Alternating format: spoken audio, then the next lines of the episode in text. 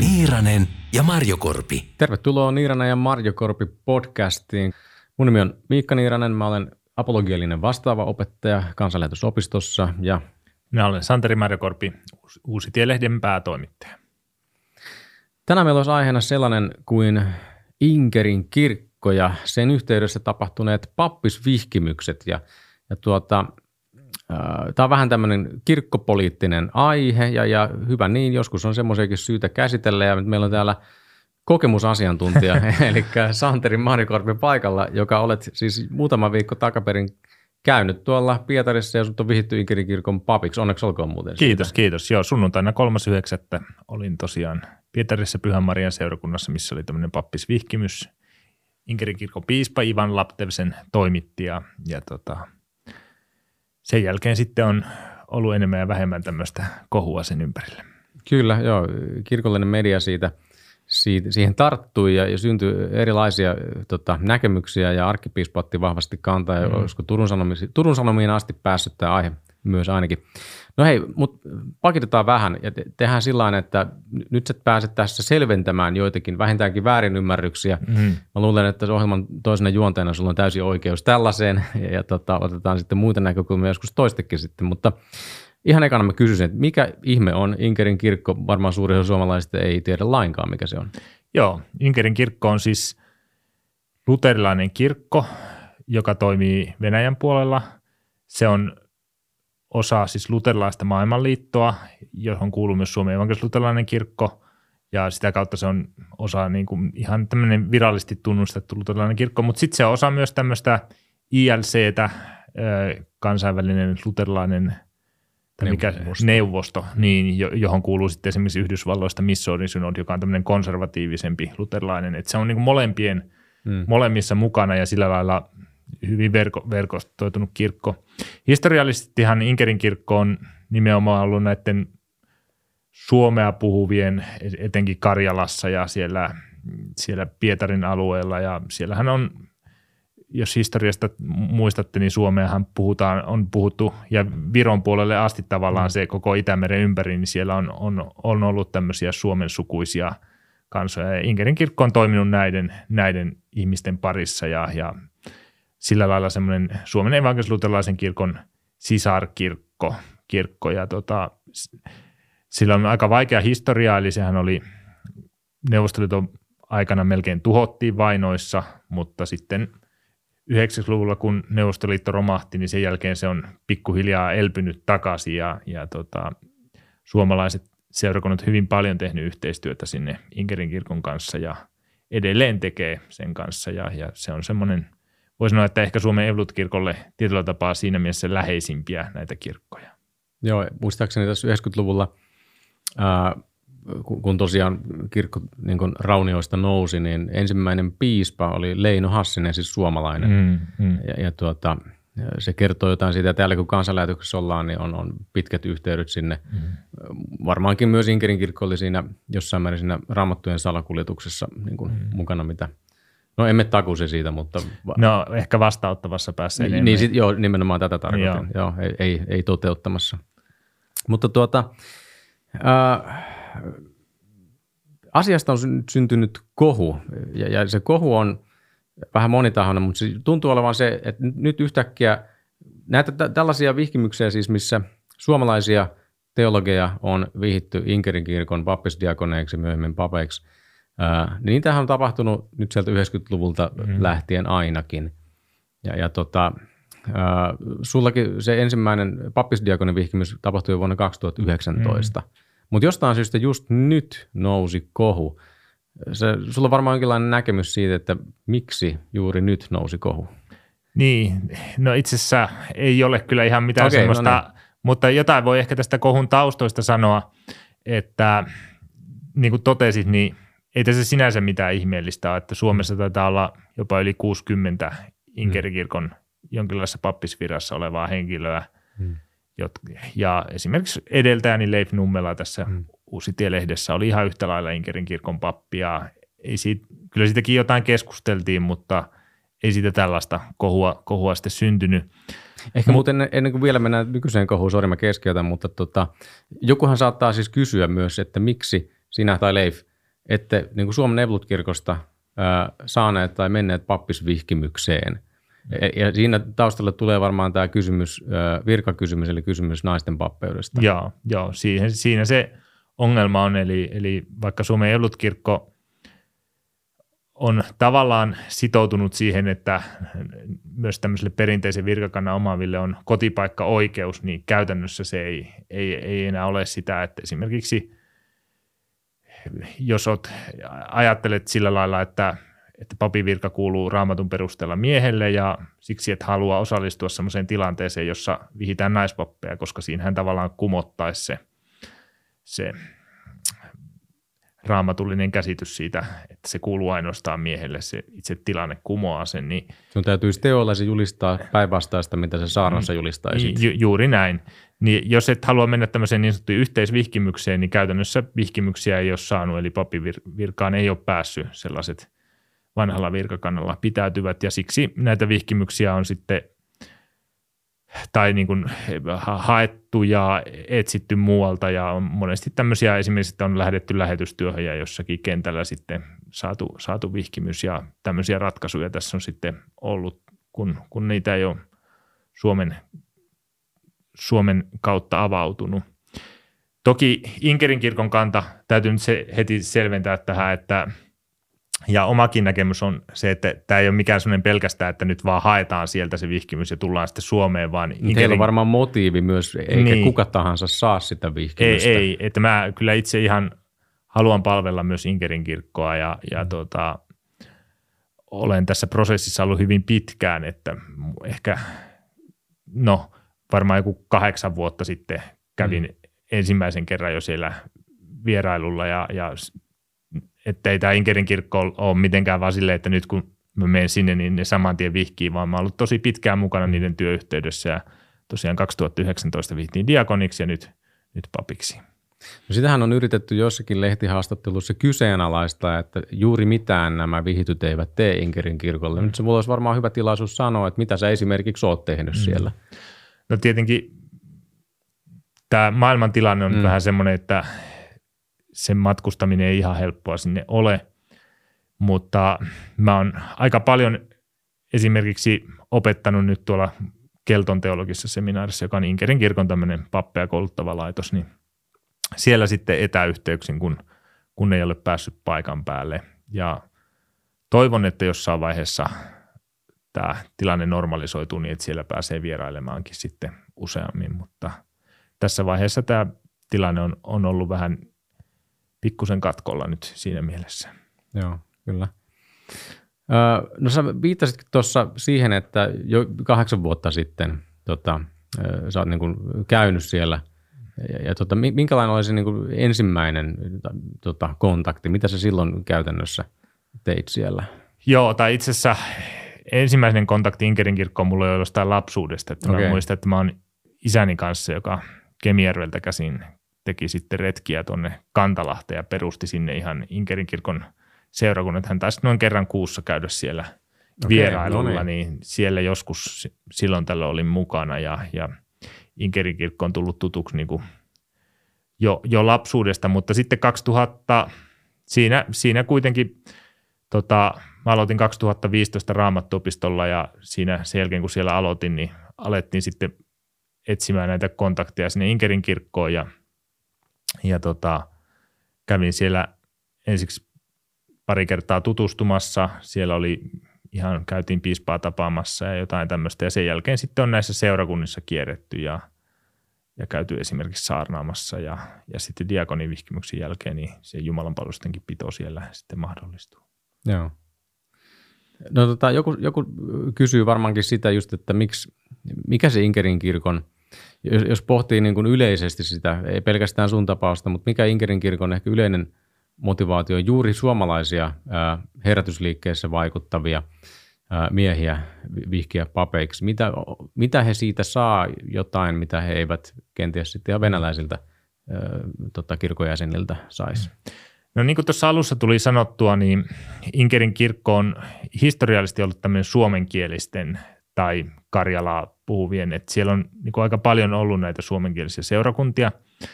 Nyt toki tilanne on muuttunut siinä mielessä, että se kirkko Venäjä, venäjän kielistyy koko ajan. Se on hyvä juttu, että se tavoittaa niitä venäläisiä, että siellä nämä suomenkieliset mummot pikkuhiljaa kuolee pois.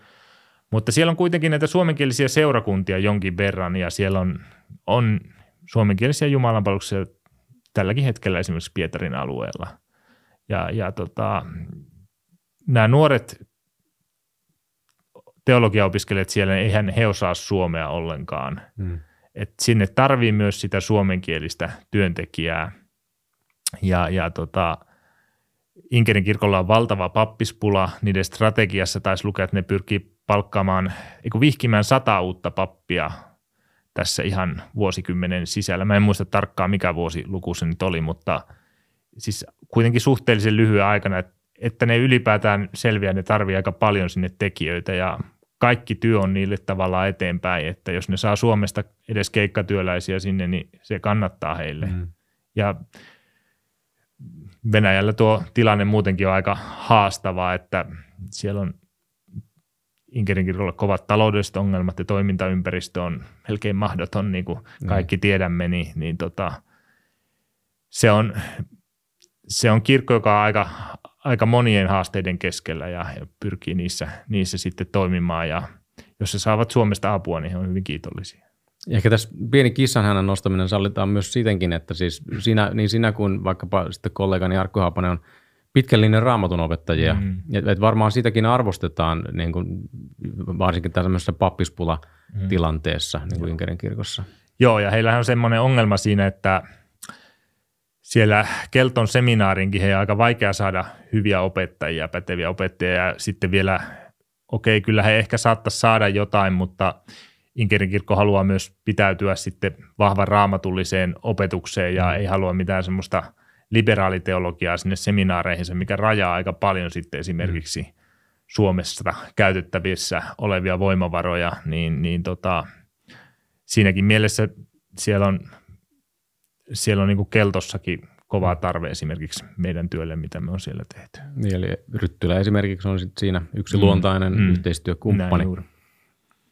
Okei, no sit toisaalta joku on esittänyt sellaisiakin näkemyksiä, että, että tota, Inkerin kirkko pyrkisi jotenkin vaikuttamaan tota, niin kuin näiden vihkimysten kautta Suomen Evolut-kirkkoon. Mm.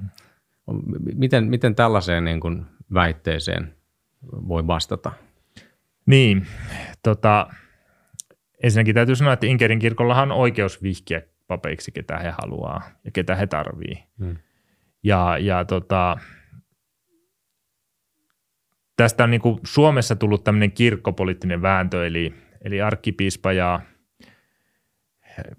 muutamat muut tämmöiset kommentoijat, niin heidän kommenteista vähän näkyy, että tavallaan pelätään, sitä pelätään, että kun nämä herätysliikkeet saa tämmöisiä perinteiseen virkakantaan sitoutuvia pappeja, että se vaikuttaa Suomen kirkkoon. Varmaan se voi vaikuttaa, en mä sitä kiistä. Siis, mm. Mutta ei Inkerin kirkon, niin kuin, Inkerin kirkon motivaatio on toimia heidän omaksi parhaakseen ja, ja tehdä sitä evankeliumin työtä siinä paikalla, mikä heillä on. Ja jos se vaikuttaa positiivisesti Suomeen, niin mikä siinä, mutta tavallaan, tavallaan ei se ole heidän motivaationsa niin kuin tehdä –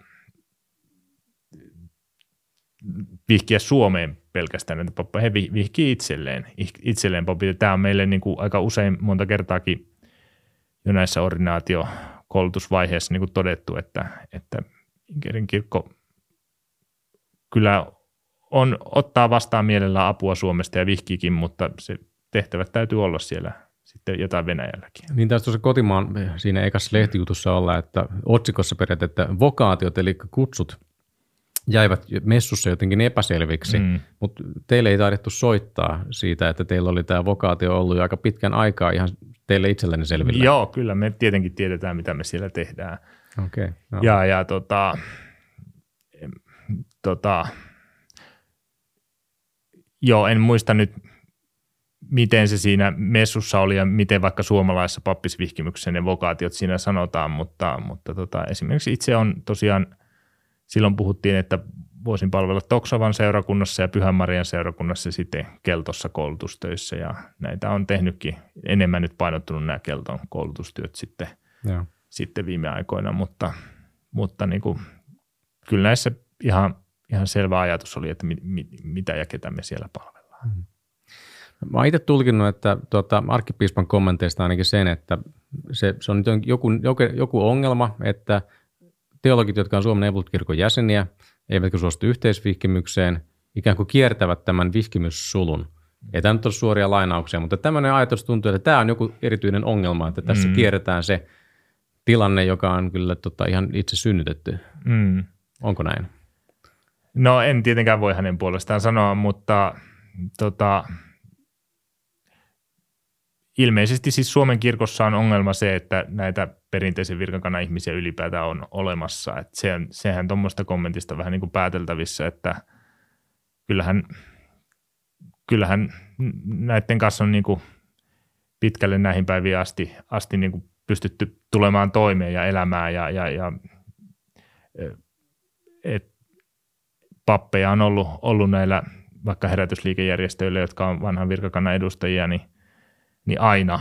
Ja, ja tota, jos niitä tulee lisää, niin onko se nyt joku ongelma? Niin se olisi ihan hyvä, hyvä mm. suoraan sanoa, jos se kerran jonkinlainen ongelma on. Niin. Se on, se on itselle kyllä jäänyt epäselväksi, missä se villakoiran ydin mm. niin kuin julkisesti sanottuna on.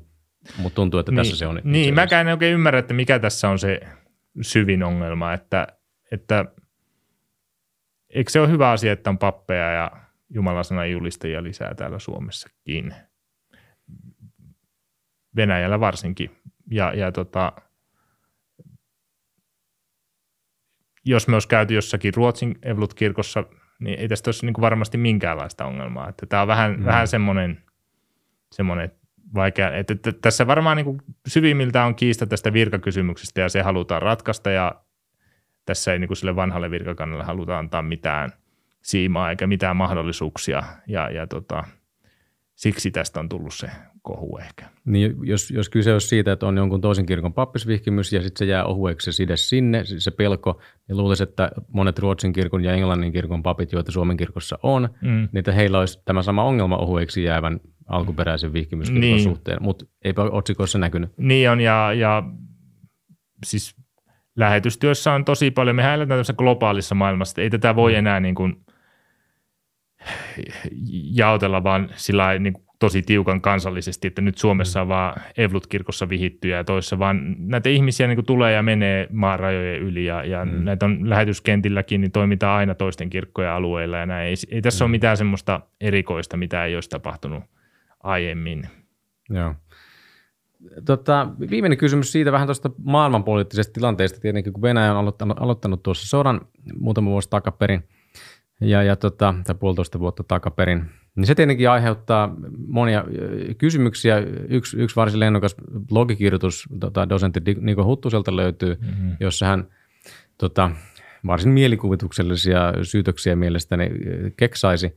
Mutta tota, onhan se varmaan kuitenkin ihan legitiimi kysymys, että miten mm-hmm. nyt, nyt kun tota, rajan ylittäminen on vähän, vähän niin kuin kuumempi poliittinen peruna kuin ennen, mm-hmm. niin miten, miten siellä toimitaan Venäjällä? Miten tota, jos sinä esimerkiksi, nyt kun sä oot Inkerin kirkon pappi, on, on, varmaan reilu kysymys on se, että voitko puhua tästä sodasta yhtä mm. avoimesti kuin ennen? Mm. No siis mähän on ollut Inkerin kirkon virassa vuodesta 2019 mm. ja, ja tota, ehdottomasti on sitä sotaa vastaan, ei, ei siinä ole mitään kysymystäkään. Ää, ja on tästä esimerkiksi perustan pääkirjoituksessa vuonna 2022 puhunutkin. Ää, täytyy sanoa, että näissä tämmöisissä epäilyssä tämä olisi joku naapurivaltion hallinnon salajuoni, niin näissä ei ole kyllä mitään perää, että ne on ihan mielikuvituksen tuotetta. Et, et ole hybridipappi. Joo, Tämä se kyllä lennokas ilmaisu, minkä joo, oli keksitty. Joo, siellä. mutta tota, ihan, ihan niin kuin höpö, höpö juttuja, eikä niihin niin kuin kannata edes ehkä kauheasti vaivautua. Ne on niin, hmm. niin tavallaan tuulesta temmattu, niin se mitään todisteitakaan olemassa sen puolesta. Mutta tietenkin siis minusta se on ihan legitiimi kysymys, että moni on esimerkiksi kysynyt, että miten voi matkustaa nyt sinne, kun lännessä on nämä pakotteet ja muut ja ei, ei niin kuin haluta millään lailla olla sinne päin kanssakäymisissä, niin kuitenkin esimerkiksi Suomen Evlut-kirkossa on kuusi sen virallista lähetysjärjestöä tekee tällä hetkellä työtä Venäjällä, että, että lähetystyö on semmoinen asia, että se ei lakkaa, vaikka olisi tämmöisiä konflikteja tai eh, poliittisia ongelmia tai muuta, tyrannioita tai muuta. Mm. Että se, sitä tavallaan tehdään, kansanlähetyskin on jo neuvostoaikana sinne tosiaan salakuljettanut niitä raamattuja, vaikka, vaikka se yhteiskunta silloinkaan ei ollut mikään kovin, kovin miellyttävä. Että et evankeliumia ja, ja lähetystyötä ei, ei tämmöiset sanktiotkaan rajoita, että tämä on toiminut siinä, missä niin kuin monet muutkin suomalaiset viralliset lähetysjärjestöt siellä ja, ja tota, sikäli en ole yhtään sen, että jos, jos minua siitä syytetään, niin saa syyttää koko Suomen kirkkoa, ettei siinä ole niin kuin mitään sen kummempaa. Joo, että kun siellä oli se edellinen diktatuuri nyt niin kuin nykyistä edeltävän, niin, niin silloinkin esimerkiksi kansanlähetyksestä tehtiin aktiivista työtä sinne, ja, mm. ja tota, kun muu Suomi oli suomettuneena vaiti monesti, mm. kun olisi pitänyt pitää meteliä – niin, niin tota, mun herätysliikkeet sitten piti meteliä siitä uskonnonvapauden mm. puutteesta ja teki asialle jotain. Mm. Et, et, et, silloin on vastustettu Itärajan diktaattoria, niin jotenkin tuntuisi hassulta, että ei nyt mukaan uskallettaisi vastustaa mm. tarpeen tulle. Mm. Joo, no hei, tässä nyt on joitakin vastauksia, varmaan joidenkin kysymyksiin. Toivotaan, että siitä selvyyttä syntyy sellaisille, joita selvyy- joilla selvyyttä ei vielä siitä ollut. Äh, ehkä me tähän, tähän kohtaan päätetään – tämä jakso kirkkopolitiikan erikoinen, mutta tota, jos kanavan Antti miellyttää ja muut jaksot tuntuu myös kiinnostavilta, ja vaikkei tuntuskaan, niin tilaa ihmeessä tämä kanava, joskus se rupeaa sitten kiinnostaa. Varsinkin tässä alkuvaiheessa nämä tilaukset on arvokkaita sen takia, että on uusi ohjelma, kanavalle ei ole vielä hirveästi tilaa ja määriä, ja nyt ne jeesaa paljon sitä niin kuin, äh, jaksojen leviämisen tota, agendaa, mikä meillä tietysti on. Me halutaan monelle ihmiselle näitä, näitä juttuja puhuja. Mutta seuraavaan jaksoon asti sitten. Kiitos. Kiitos.